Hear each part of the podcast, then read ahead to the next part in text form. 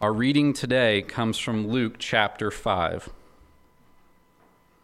While he was in one of the cities, there came a man full of leprosy. And when he saw Jesus, he fell on his face and begged him, Lord, if you will, you can make me clean. And Jesus stretched out his hand and touched him, saying, I will be clean.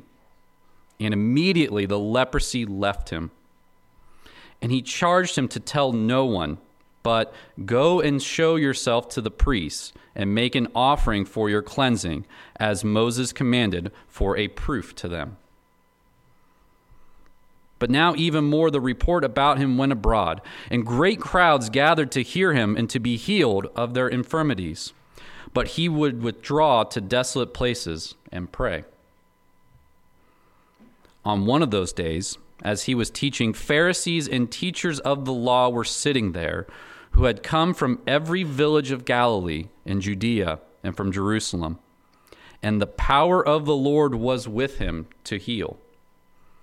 And behold, some men were bringing on a bed a man who was paralyzed, and they were seeking to bring him in and lay him before Jesus. But finding no way to bring him in because of the crowd, they went up on the roof and let him down with his bed through the tiles into the midst before Jesus. And when he saw their faith, he said, Man, your sins are forgiven you. And the scribes and the Pharisees began to question, saying, Who is this who speaks blasphemies? Who can forgive sins but God alone? When Jesus perceived their thoughts, he answered them, Why do you question in your hearts? Which is easier to say, Your sins are forgiven you, or to say, Rise up and walk? But that you may know that the Son of Man has authority on earth to forgive sins, he said to the man who was paralyzed, I say to you, Rise, pick up your bed, and go home. And immediately he rose up before them and picked up what he had been lying on and went home, glorifying God and amazement seized them all, and they glorified God and were filled with awe, saying, We have seen extraordinary things today. This is the word of the Lord. Well, it's my joy and privilege this morning to share God's word with you. We are uh, continuing in our season of uh, Epiphany, and we are celebrating the, the recognition of God as He sent Jesus Christ as healer and miracle worker and Son of God to display his glory throughout every place in the nation of Israel. We've been looking over the last few weeks how Jesus not only did a sign or a wonder, but that it communicated something about himself in the way that he did what he did. Last week, we saw Jesus call his disciples by doing a great miracle of causing no fish to be found the prior night and then a great catch of fish to be caught the next day. And in that miracle, he did another miracle, which was opening up Simon's eyes to, to his great need for Jesus Christ. And so, as we continue in this season of Epiphany, we're recognizing that Christ did not just come as the incarnate Son of God and keep his glory hidden in a corner. No, he revealed himself, and through what he did, he showed people their need for him. So Jesus is traveling around through Galilee, displaying his power over sickness and disease that they might see his glory. In all of these accounts, Jesus is seen as the Messiah, the one anointed with power. When Peter preaches at the conversion of the Gentiles in Cornelius' household in Acts 10, we hear him say, You yourselves, you Gentiles, know what happened throughout all Judea, beginning from Galilee after the baptism that John proclaimed how God anointed Jesus of Nazareth with the Holy Spirit and with power. You see, the incarnation of Jesus Christ is not just a manifestation of the plan of God, but through his ministry, he reveals the nature of God, that the Father has sent him on a mission, and the Father has equipped him with the Holy Spirit to accomplish that mission. Jesus, Peter says, went about doing good and healing all who were oppressed by the devil for God was with him. As we've been seeing, and it's my aim to show this year in Epiphany, that Christ's glory is not just seen in what he does, but how he does it. The manner of it, his spirit that he, that he uh, operates in as he performs it, not just referring to the Holy Spirit, but his spirit of meekness and mildness as he does what is necessary to bring about an, an intended effect. But it is not just miracles that Jesus is doing. He is also, by his miracles, teaching something about what he really came to do. In this account, therefore, Jesus not only wields great power over sickness, but in doing so is teaching something about the destitute nature of man's condition in his sin. Through these miraculous encounters, God is showing, through what his Son is doing, that men, if they are to overcome sin, they must recognize that they are unable to do so in their own, but rather come to Christ.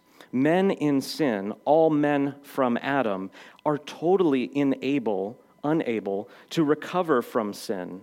It is not a sickness like a cold from which they will be restored apart from a miracle. Their inability to come to Christ apart from God's grace is clearly seen. Jesus is not just doing something in Luke chapter 5, God is telling a story also in Luke chapter 5. The Father, Son, and Holy Spirit are working together through the recording of the uh, events to communicate something to his people about their need for Jesus Christ. Jesus does not just come to be the miracle worker to deliver a few people in Israel in the region of Galilee. No, he comes to recover all men who would come to him for healing from their sin, not just leprosy or external blindness, but blindness of the spirit and blindness of the soul. God is causing and calling his son to do these things so that all people might come to Jesus Christ for complete healing. To that end, I want to look at this passage in four dimensions or four aspects of the story, moving through the story in a linear way. First, I want to look at what this fully leprous man is. That he is not just given a description of a problem, but that Luke is drawing upon a very biblically concrete idea that this man was not just mostly leprous, but fully leprous, and what that means, biblically speaking. I want to look at how Jesus Christ conquers the temptation of, as his fame is spreading, how he restores his own soul, walking as a man by the power of the Holy Spirit, by communing with God in private prayer. How Jesus Christ not only has his glory shown, but then he avoids the temptations that would have accompanied such a glory being spread. I want to look at what it means for the paralyzed man to be forgiven and the very perplexing way that Jesus, in the midst of doing a healing, is teaching as he works wonders. And then the Pharisees questioning how they are silently questioning and doubting in their hearts. And Jesus again knows the thoughts and intentions of their hearts and calls them to account. Throughout God's revelation, in every place in the scripture in which it's mentioned, leprosy is always connected with uncleanness. If someone has a leprous disease or a touch of affliction, they are considered to be under the displeasure or disfavor of God. This disease caused them to be separated from the rest of the community. We know in the Gospels how when Jesus heals other lepers, that before he heals them, they had to cry out, unclean, unclean. Now, that's not given in the law, that was a tradition or a practice of the people. But it had two prior reasons. One is if that leper did not follow the procedure, he would have less chance of being restored. But likewise, he did not want to uh, uh, uh, you know, pollute the people of God. He didn't want the, the people of God to be tainted in such a way as the whole community couldn't come before God's presence. In the book of Leviticus, some of you are arriving at Leviticus in your Bible year goals. Stick with it. There's deep and powerful things in Leviticus. In Leviticus, entire chapters are given to explain the nature of identifying, cleansing, quarantine, and the restoration process for leprosy.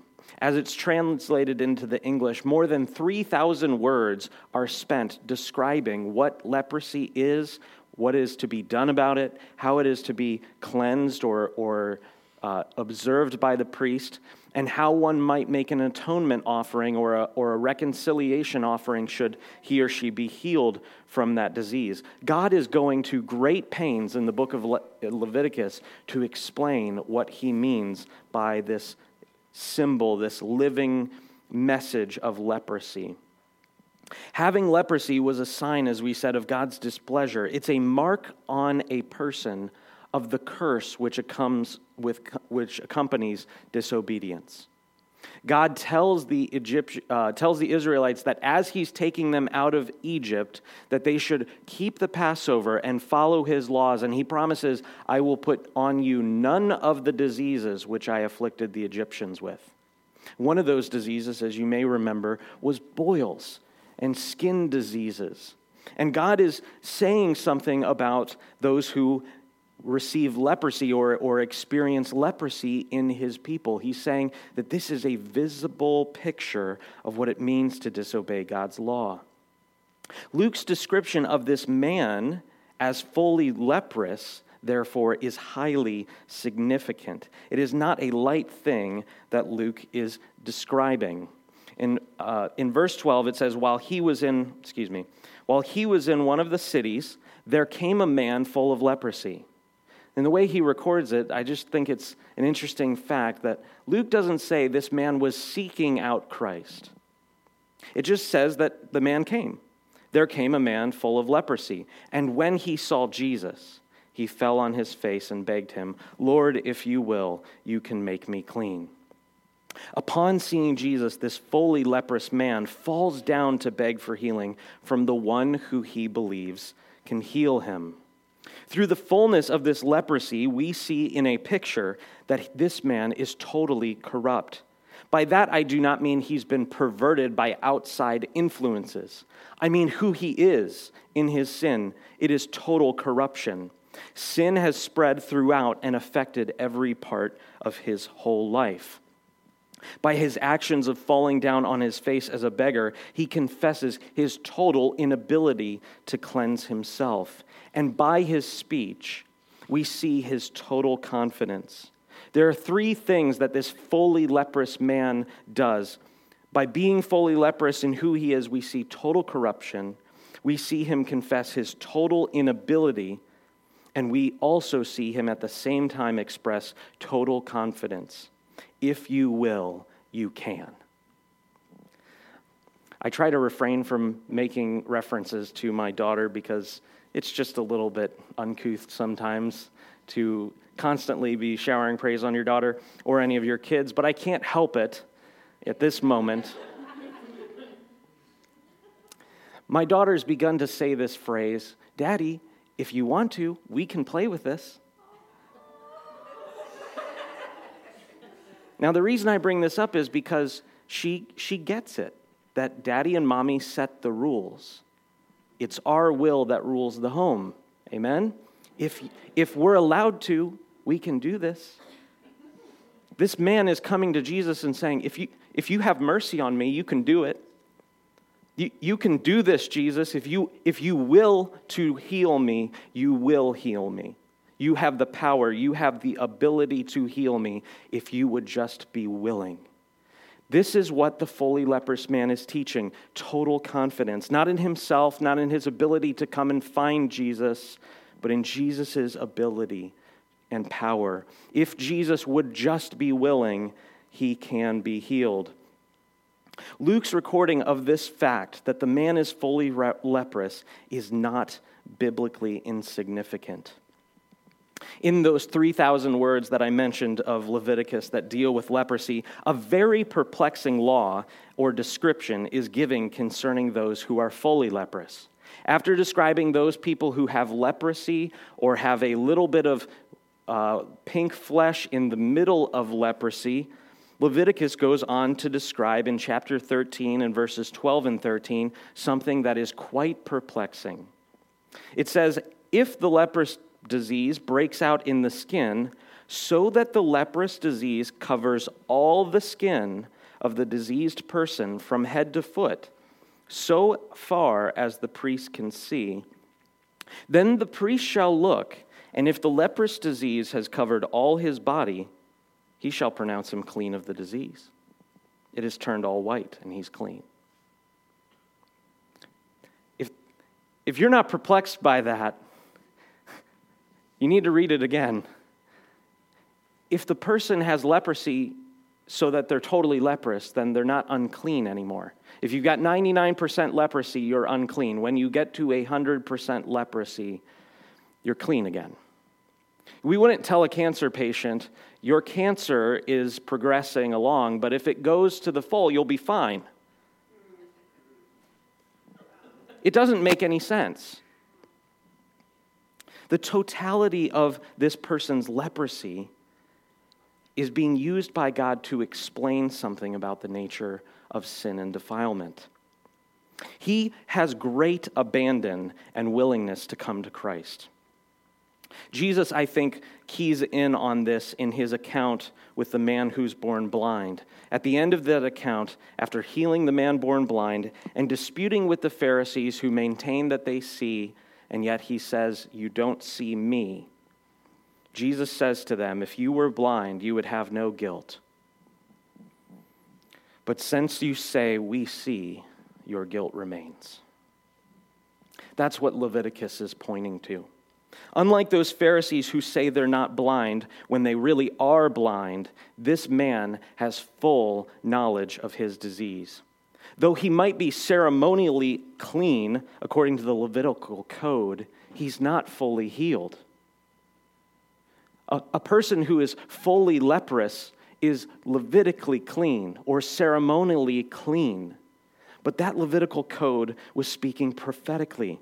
That code was speaking prophetically of those who, like this man, recognize their great need for Jesus, who alone can save and heal. In verse 13, it says, Jesus stretched out his hand and touched him, saying, I will be clean and immediately the leprosy left him.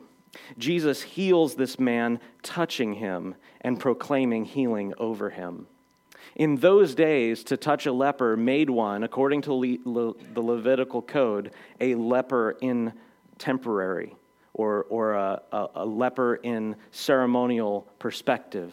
That if you were to touch a leper, or for example, to touch a dead body, you could not come into the temple or the synagogue. You had to wait a period of time after watching. Because God is teaching the Israelites a separation between clean and unclean, which can, that which can come before God and that which cannot come before God. Luke here details that Jesus stretched out his hand, very reminiscent of exactly God's salvation from, uh, of Egypt, of Israel from Egypt. In Psalm 136, verse 12, we hear that God delivered Israel out of Egypt with a strong hand and an outstretched arm. Jesus is doing something while he's doing this miracle, he's teaching about himself being the mighty deliverer, the one to co- accomplish the Exodus, the one who can bring a fully leprous man out of his Levitical cleanliness, external cleanliness, to real cleanliness. This man goes from fully leprous to immediately clean, from ceremonially clean to actually restored. Though Jesus himself is the true atonement and the true temple, Jesus instructed this man to fulfill the law of God as a proof to Israel. In verse 14, it says, And he charged him to tell no one, but go and show yourself to the priest. Make an offering for your cleansing, as Moses commanded, for a proof to them. We have to ask the question at this point if we're in the season of Epiphany and we're celebrating the glory of Jesus spreading throughout the land why is it that Jesus instructs this man to keep the miracle a secret? Shouldn't Jesus desire that God be glorified by more people hearing about the miracle? Think about this. If, we, if a miracle of this nature took place in today's church, even in our church, we would be on Twitter and Instagram and Snapchat instantaneously, and we would set up a little Facebook event for a healing service the next weekend. Jesus is doing something very perplexing here. He's saying to this man, Don't tell anyone what I've done for you. Just go privately to the temple. Go privately and make an offering according to the law of Moses, because the law of Moses for the ceremonial provisions is still in effect. Jesus is saying, Go do those things so that they would have a proof given to them. Why does Jesus tell him not to proclaim and tell exactly what he's done? I think it is this, and we know this from other places in the Gospels, as we'll see in just a minute, that Jesus is unwilling to allow his fame and the glory which comes from men to him to outpace the necessary time for which his public ministry is required. Over and over again, when Jesus Christ does a miracle, the glory and fame of him spreads throughout the land. And at times, as we'll see in a minute, this actually causes a great tragedy or a great disaster.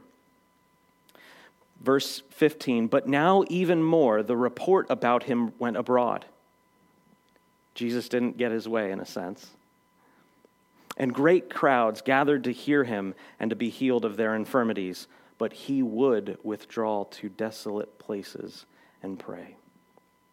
Notice Luke doesn't say he did withdraw. It says he would withdraw, implying a pattern and a way of life. Jesus' Jesus' glory in this chapter is seen not only in what he did, but here in his humility and the meekness of his obedience as he again conquers the temptation to pride. Jesus Christ knew this temptation quite well.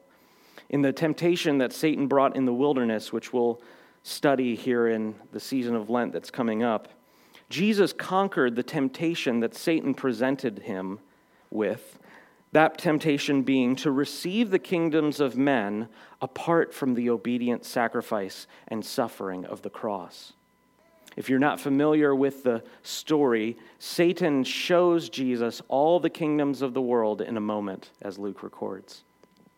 I take it to be that this was some sort of spiritual transaction, that, that, that Satan didn't fly Jesus around to see the kingdoms of the world, but that in a picture or in a sense, they're doing battle in the wilderness, and it is a spiritual warfare of the first degree, not, not the things that we call, you know, not getting our way or being perplexed or tempted. This was real spiritual warfare. Jesus is demolishing Satan's temptations by quoting the Word of God, that Word of God having already been treasured within him. And Jesus says to Satan, No, you shall worship and serve the Lord your God alone. That was the temptation that he faced and he overcame it in those moments, and he still overcame it in these moments. In all of Jesus' earthly ministry, Jesus was led by the Spirit to do that which he saw the Father doing. We see this in John 5 9. Jesus here not only did a miracle of cleansing a leper, but he did a further miracle in demonstrating his glory and his righteousness. Jesus overcame this temptation at this moment to be seen as great by his countrymen according to the blessings which he provided. Jesus was not willing to win the people's heart, that is, the kingship of Israel, apart from the obedience which the Father required. In John 6 15, we see Jesus do the exact opposite of what Absalom did. If you remember, Absalom was the son of David, and it said he would when people would come to meet with David, he would interpose and give them a favorable judgment or a favorable word. And it says, and thus he stole the hearts of Israel. Jesus is unwilling at this point to receive the hearts of Israel apart from the obedience which the Father requires. In John 6 15, it says, Perceiving then that they were about to come and take him by force to make him a king Jesus withdrew again to the mountains by himself. Jesus did not just do this with the fully leprous man, he did this at all times in all seasons of life.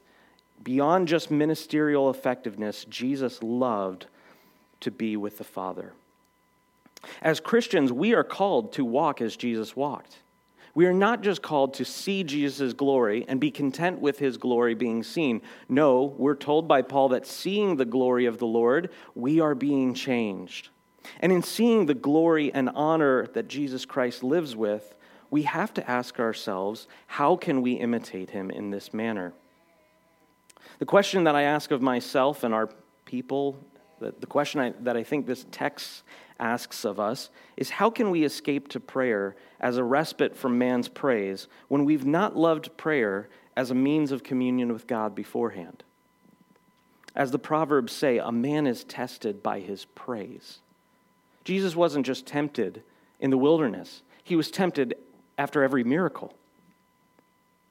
Perhaps the lack of devotion to God's word and prayer is why our churches in America are so devoid of power. I don't just mean miraculous power, I mean true power to convince of righteousness. How many of us could avoid the temptations which come with such power? I couldn't. I know that. I couldn't yet, and I hope to. And I hope it is your goal as well that you could sustain love for God in the face of such temptations. The question is not seeing Jesus' glory alone. The question is will we imitate him? Will we give ourselves to private prayer, to loving God first apart from ministerial effectiveness? From loving the Lord our God with all our heart, soul, mind, and strength, whether or not he uses us to advance his kingdom. I believe Jesus, following Jesus, demands such an approach. Moving forward to the paralyzed man, Jesus again displays his glory through what he does with the paralyzed man, not just in healing him, but also in how he does it. Despite these instructions, his fame spread such that the Pharisees and teachers of the law came so, so as to inspect his ministry. Never, never perceive in the Gospels that when the Pharisees and Sadducees and teachers of the law come, that they're coming with altruistic means. The first time we see this is in John the Baptist when he says to the Pharisees, Who warned you to flee from the wrath that is coming?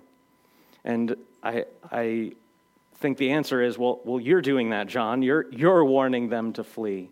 And, and indeed, this is exactly what's happening in Jesus' day the fame of what Jesus is doing is spreading throughout Israel, and they are hearing about this in Jerusalem. And the Pharisees are saying, We need to go and inspect what's taking place. We have to go and see what God is doing, or whether or not this is of God. They come not to learn from Jesus and to be healed by Jesus, they come to wield authority over Jesus.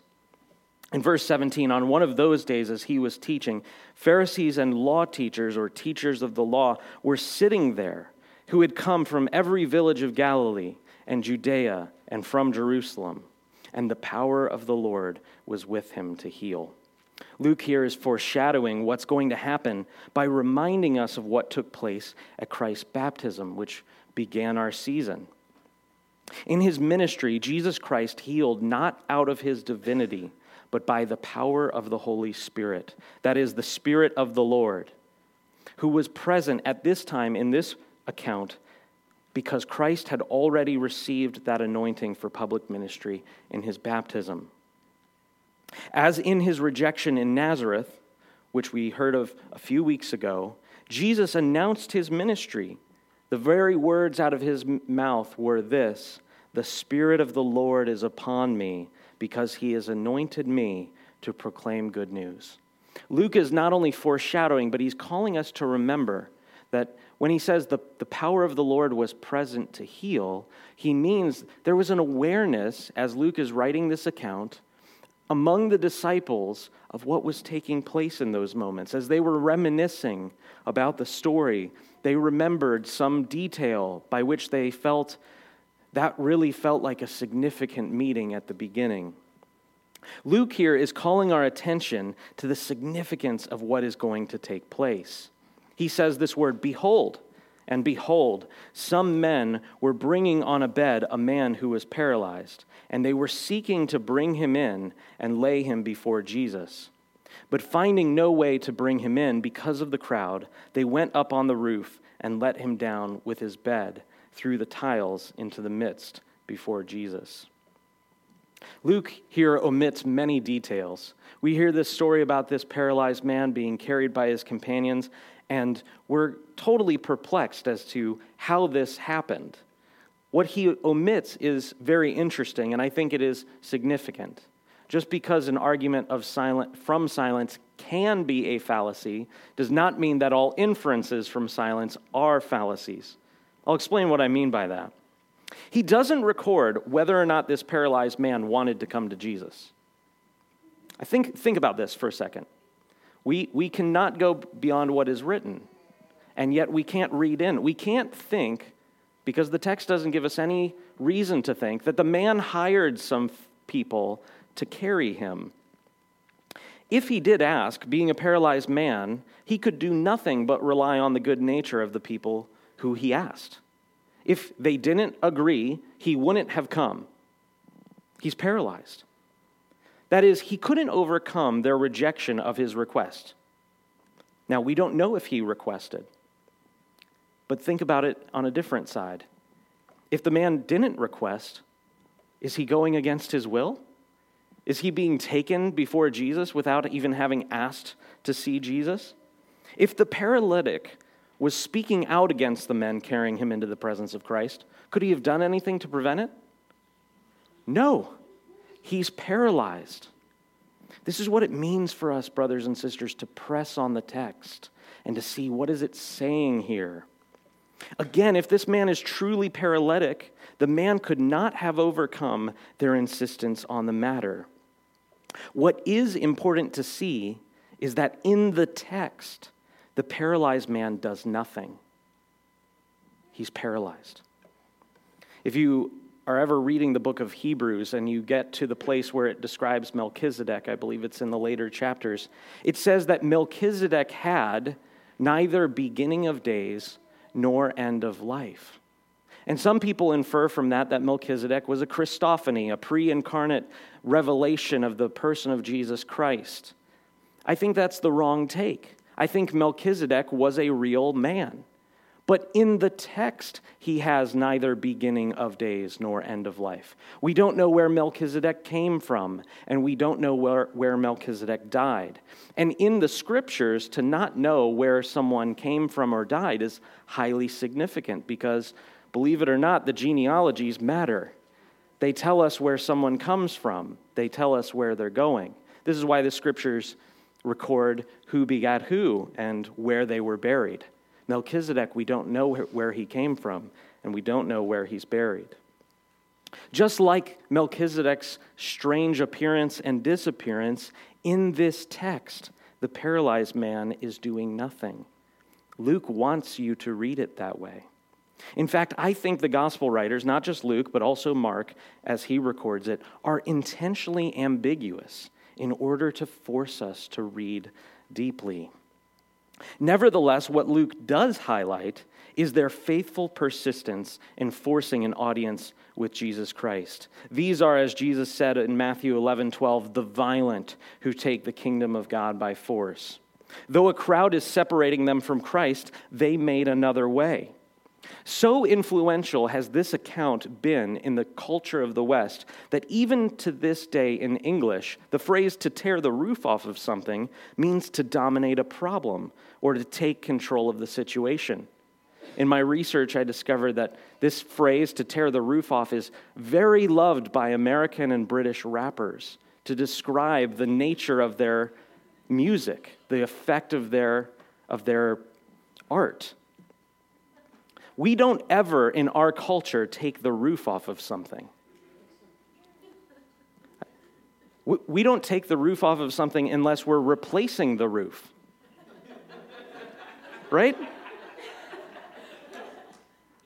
Do you, do you see how formative this account is? Jesus is commending them for their persistence, and it is so transforming that he calls out to this man after seeing their faith. Again, you should often be perplexed in the scriptures. Verse 20, it says, When he, Jesus, saw their faith, he said, Man, your sins are forgiven you. Perplexingly, this man is rewarded for the faith of his companions. Although Luke does not elaborate what he records or what Christ's is, intention is, perhaps Luke wants us to infer. This man, uh, uh, uh, rather, this, this may indeed, this account may indeed say something about the nature and the role of the church in her witness to the world. I think this story can be read allegorically. It's not only a true historical account, but through that account, God is wanting his people to recognize something, not only about the nature of sin, but also the calling of his people to be like these men. In this allegorical reading, the church, the men, is called to bring dead men, paralytics, before Christ for forgiveness and healing. And the reason why I think this meaning is intended is because of what Jesus says. We, the men who bring dead sinners before Jesus Christ, can do nothing about the world's paralytic condition. We cannot save at all. Only Christ can save. And yet, at the same time, we must bring them to Christ. If these men do not bring this man to Christ, this man does not, in this account, get healed. And nevertheless, the man can do nothing of his own. Neither can the men who are carrying him. They only can come to the source. Likewise, Christians who are caught in a trespass must imitate this paralytic man, should he have actually asked for for being carried. We must call our brothers to carry us before Christ, confessing our faults and making no excuse or putting off obedience for another day. In Galatians chapter 6, it says, If anyone be caught in a trespass, let you who are spiritual restore such a one. Let the brothers in the church carry you to Christ, is what I would take this to mean. But what's more perplexing than the details that Luke leaves out, or what he records, or even an allegorical reading of what this might be a picture of for the church, is that Christ's response to this paralyzed man being placed at his feet is irrational. It, it actually doesn't make any sense what Jesus does. Unlike with the fully leprous man, Jesus does not proclaim healing of his body, but rather says to him, your sins are forgiven you. The most pressing problem to this man, his friends, and all the onlookers, the Pharisees, the Sadducees, the teachers of the law, the crowd that was gathered, everyone would have been expecting him to declare healing to his body because of his paralysis, and Jesus ignores it completely. He says, Your sins are forgiven. We're told in, in the Bible to not tell our brothers, be warmed and be filled, without doing something about the fact that they have no food or clothing. We can't just say to someone, be blessed. And yet it seems like Jesus is doing that. It actually seems a little bit of a cruel joke. You've come to me for healing. You and your companions have taken great pains to open up the roof and to avoid and, and overcome this crowd which has separated us. And I'm going to just tell you, you can be right with God. No, Jesus is doing something amazing in the midst of what he's doing. The full glory of Jesus' wisdom is being displayed here. Not only does Jesus forgive the sins of this man, having the right to do so, he does so to provoke the Pharisees' unbelief that he might heal them of their unbelief. Often, when we read the Bible, we have seen already Jesus movies. And I am, as I think I said last week, a not a great fan of Jesus movies. And because there are so many subconscious things that are received by the director's implication, that it is not often helpful to let those be a large part of our diet as Christians. One of the things that comes through Jesus' films that I don't think is very clear from the Gospels is that Jesus rebuking the Pharisees is always done in love and it's always done desiring that they would be healed. And sometimes when we watch Jesus movies, certain actors and directors portray things as if there's just this great battle and there's no love in the midst of the warfare. All real warfare has love in it, it wants God's righteousness.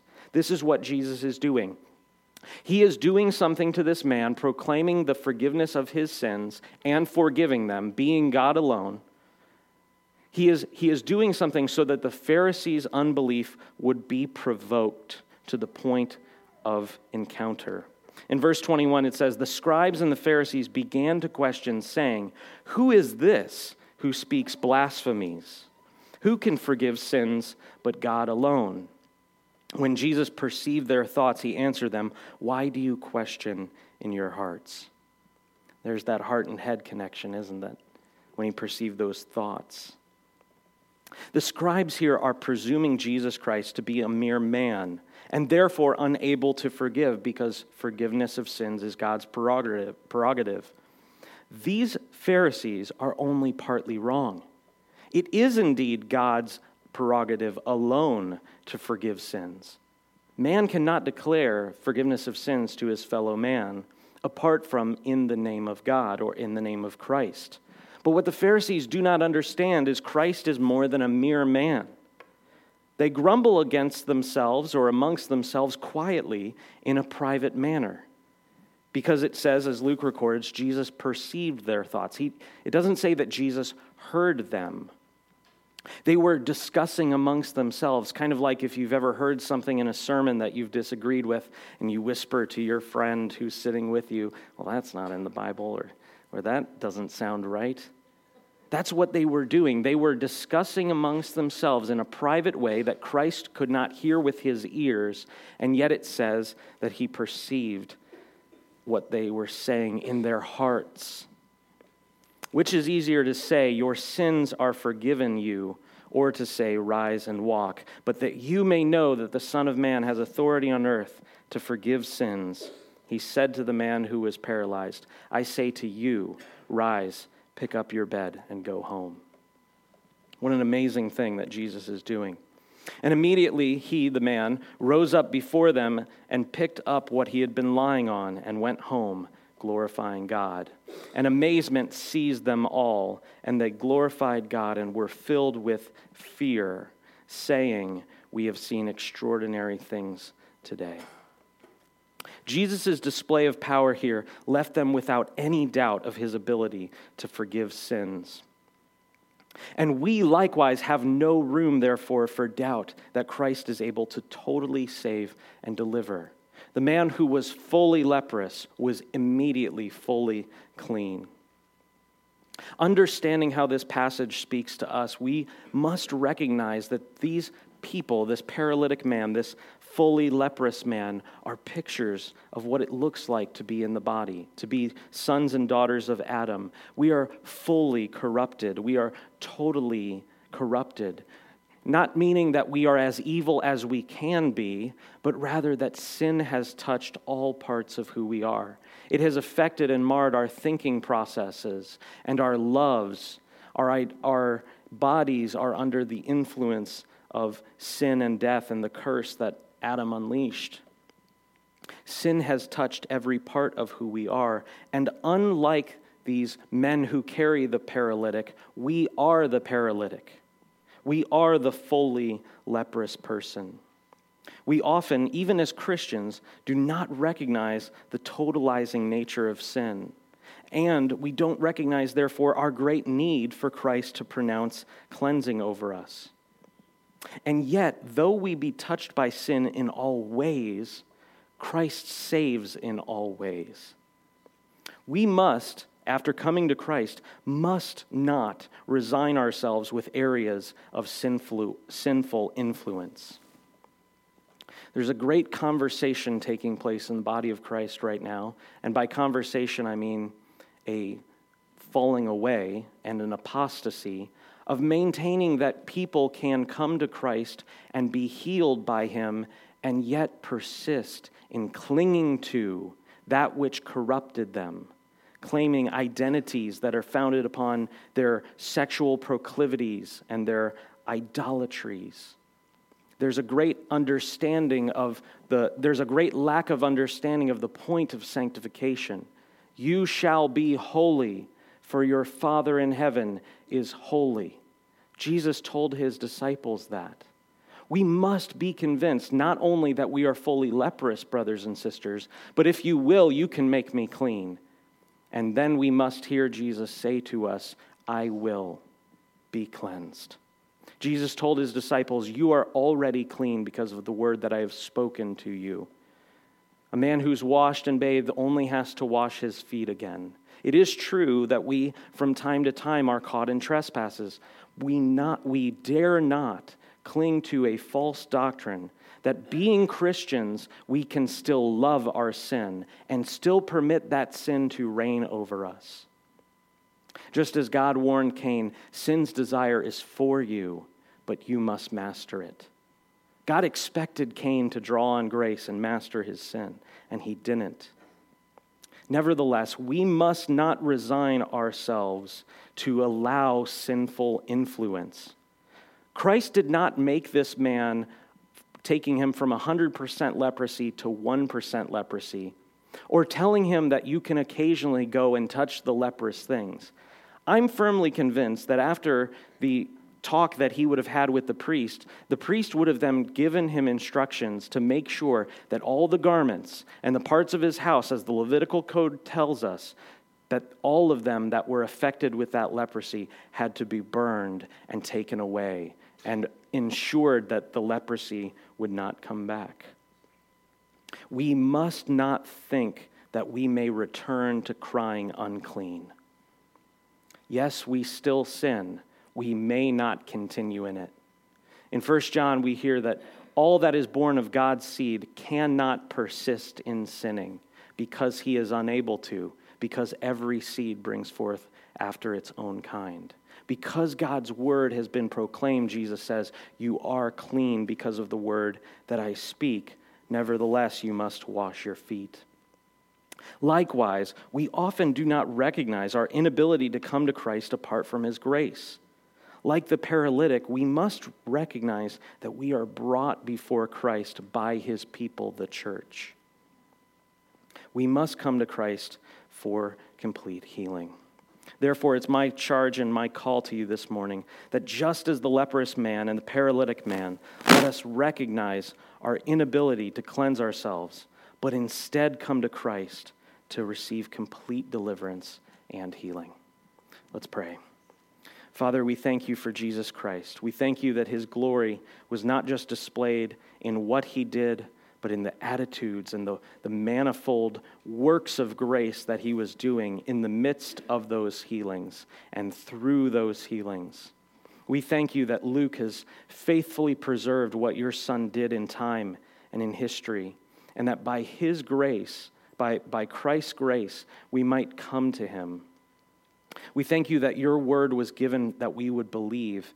And Lord, we, we ask that you would help us to not say to ourselves that, oh, we're Christians, we're, we've, we've been fully cleansed if we are still letting leprosy live in our lives. We pray, Father, that you would give cleansing and a, and a purifying influence over our hearts and our minds. Not only that you would give us love for your word, but that you would help us to desire righteousness in our lives. Father, we ask for full communion with Jesus Christ and that you would help us to, to truly understand what sanctification is, that we would never return to crying unclean, but that we would know we've been touched by you, that you were willing to cleanse us, and you said to us, Be cleansed. And we were. In Jesus' mighty name, amen.